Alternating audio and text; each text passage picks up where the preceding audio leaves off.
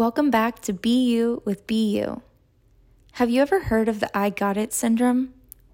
Well, in this episode, Brian explores how people get complacent once they reach a certain level of success and how it's harder to stay at the top than it is to get to the top. How many of you want to really build a business?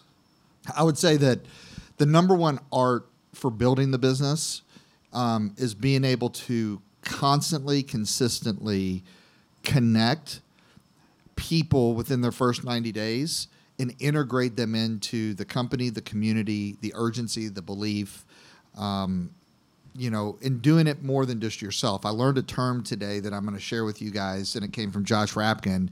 It's the I got it syndrome. Sometimes when you've been around for two or three years, just like anything in life, we become complacent and we think, oh, we fucking got this and we lose sight of the fundamentals, right? We lose sight of like the little things that make the biggest difference in the world. That's why I call it the art.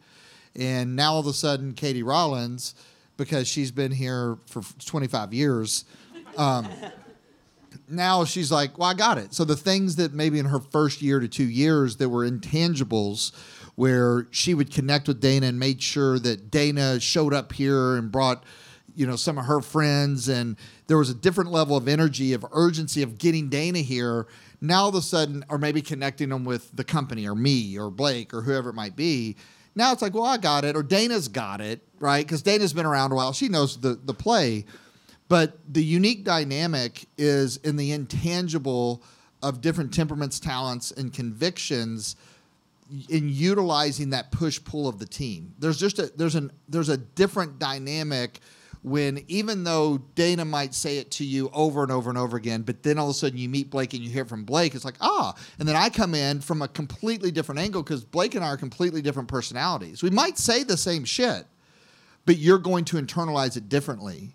Does that make sense? And his perspective on the same lesson might be different than mine because he has a different set of experiences, which leads to wisdom than I do.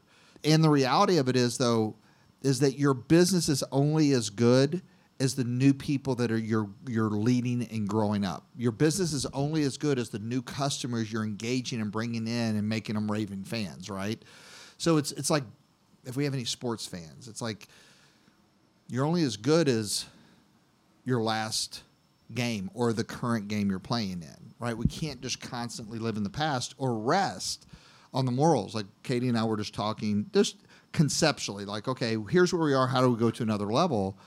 and the reality of it is is that I can't expect the same thing out of Katie as I did five, six, seven years ago. Why? She's a different person than she was then. So she has a different skill set. She has a different energy. She has a different. She's in a different season of her life. You know, it's kind of like the boxer. If you all watch, anybody watch boxing or UFC in, in the room? Okay, so toughest sport in the world to hold a title because the margin of error is so thin, which means the talent is so evenly matched. It's a game that if you drop your guard for a millisecond, it could be lights out, right? Does that make sense to you all? So for me, the person that climbs isn't just the most skilled because the talent level is very equally at that level, the top 10, right? The top five. In that sport, there's so many dynamics to it. The margin of error is this milliseconds. I mean, it's tiny. So who wins? I believe it's always the hungriest has the edge. So I will take the person that's climbing the rope to get to the title because once you have that title, you have to tap into something different than you've ever tapped into to keep it. You have to work twice as hard and you have to find a way to tap into that hunger, that edge. Now you have different wisdom, so lower level talent you're going to dominate because you have confidence, strength, wisdom. But Michael Jordan was always able to stay hungrier than everyone on the court, even at his height. He was the hungriest on the court. I mean, he was a fucking killer, Michael Jordan was. I think you all like there's a guy named Roger Burkman here in town. He played basketball in 1980 for University of Louisville. They won a national championship. He went on and played in the NBA. So afterwards, I'm coming up, I'm playing basketball, I'm a little kid. 10 years old, 11 years old, and I go to his basketball camp, the Roger Burkman basketball camp. And my dad, after a small camp, you know, a bunch of kids, my dad after takes me up and like, you got to understand, I ate, slept, breathed, dreamed basketball. That's all I did. And he takes me up to Roger and, and he goes, uh, Roger, how is it playing in the NBA? He goes, Oh, I mean, it's tough. I mean, you know, everyone is talented. Like everyone is as good as you. My dad goes, Well, what's it take to stay there? He goes, Well, making it is a lot easier. Making it to the NBA is a lot easier than staying in the NBA. He goes, But what I found is you have to be mean. I mean, you have to be willing to smack your mom in the face to win. Like, you don't let anybody beat you. Now, he didn't mean that literally, but what he meant is you have to be a killer. Like, you have to be so hungry that you want to dominate at such a level that you want to that that's how bad you want it. And that's the way Michael Jordan was, right? Michael Jordan, like if you talk about the people that even played with him, were halfway intimidated. So I see this meme and it's Kobe Bryant talking, and Kobe Bryant says, you know, when he's a rookie, some of the veterans were saying they were getting ready to play Michael Jordan. They said, whatever you do, don't look him in the eye. Just don't look him in the eye. And Kobe goes, I thought to myself, well, why, why wouldn't I do that? Because, see, when you see someone that has that level of focus and that level of tenacity, that shark, that killer, that lion, that scares the shit out of most people, right? So the minute what they're saying, you look him in the eye, he's going to dominate you because you know that he's willing to do what, eh, like whatever it takes to win. And Kobe goes, but they didn't realize it. That was me too. I had that in me too. And that's why Kobe became Kobe, right? Because the level of talent there in that league is so what gives that person the edge? Now, I'm not saying you have to be a killer in the room, but I'm saying that there's a level of energy that you have to find. And it's not the energy of the seasoned veteran, right? They don't have that raw instinct of willing to stay up till four in the morning. Not saying that Katie wouldn't, but she has a different level of contentment that she did when she first got started, a different level of hunger. Now she can win with finesse. So then later on, if you listen to Michael Jordan, he talks in The Last Dance, he talks about in his older age, he didn't have the physicality. He didn't have the, he still had the desire to dominate and win. He goes, but I did it through my, my what? Wisdom. I did it through just knowing how to beat them without having to out talent them, right? Because he's older.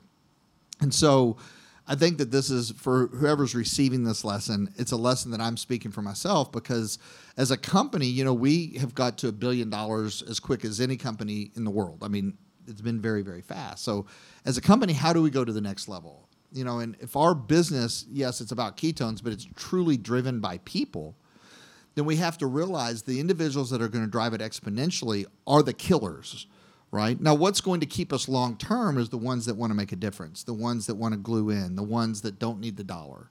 And you need you need everyone to make up a community. You need a whole tribe. And that's why championship teams are made up of Stephen Curry. He's the killer. Game was on the line the other night. He doubled down. He scores 43 points. They could not beat him. The Celtics couldn't. He made sure. But guess what? He also had people that were only thing they were doing was rebounding or grabbing the ball, you know, or defending. And he needed those individuals. So you you have to have a makeup. And I think one of the missing arts of our business sometimes because of COVID or the lack of events is like really being able to identify where people are at, meeting them at the, where their their needs are, but also using the rest of the team to who is the next up and comer, who's the next person that's going to have a million dollar run, who really wants it. By the way, you don't have to want to make a million dollars to be wildly successful and fulfilled with our company and make a major, major impact. Okay? So I don't want to alienate anyone or scare the shit out of you thinking that you have to. Because there's quite frankly people in the room that they don't want it, they don't care, they don't believe that they can do it, and that's great. Maybe one day you will, maybe maybe you won't. However, the new people that are coming in the first 90 days, it's important to identify what role they want to play, where they're at, and, and who has that desire that they just need a little belief. They just need to realize that they can do it. They need to realize that they're just like Katie was when Katie got started, right? Does that make sense? I'm saying that as a lesson is like in the next six months, what we should do as a community is really identify when people get going, how can we get them integrated, not just to a Zoom call or to our TikTok or you know like I call that tactical training. And yes, you have to have that. But that without mindset and heart and the, the transference of conviction and energy is nothing. My dad used to have a little thing on the, the top of his office door, and it said, Knowledge is power, but enthusiasm flips the switch. The reason I always talk about mindset way over tactics, not that tactics aren't important, because if you don't have that enthusiasm, that conviction, that passion, that killer instinct, if you're not that lion, will look another lion in the eye. But every other animal scared to death of looking a lion in the eye. Thanks for listening to this episode of You with You. Please rate, review, and subscribe. For more content from Brian, connect with him on social at Brian Undy or shoot him a text at 502 221 9798. You can also visit his website, brianunderwood.com.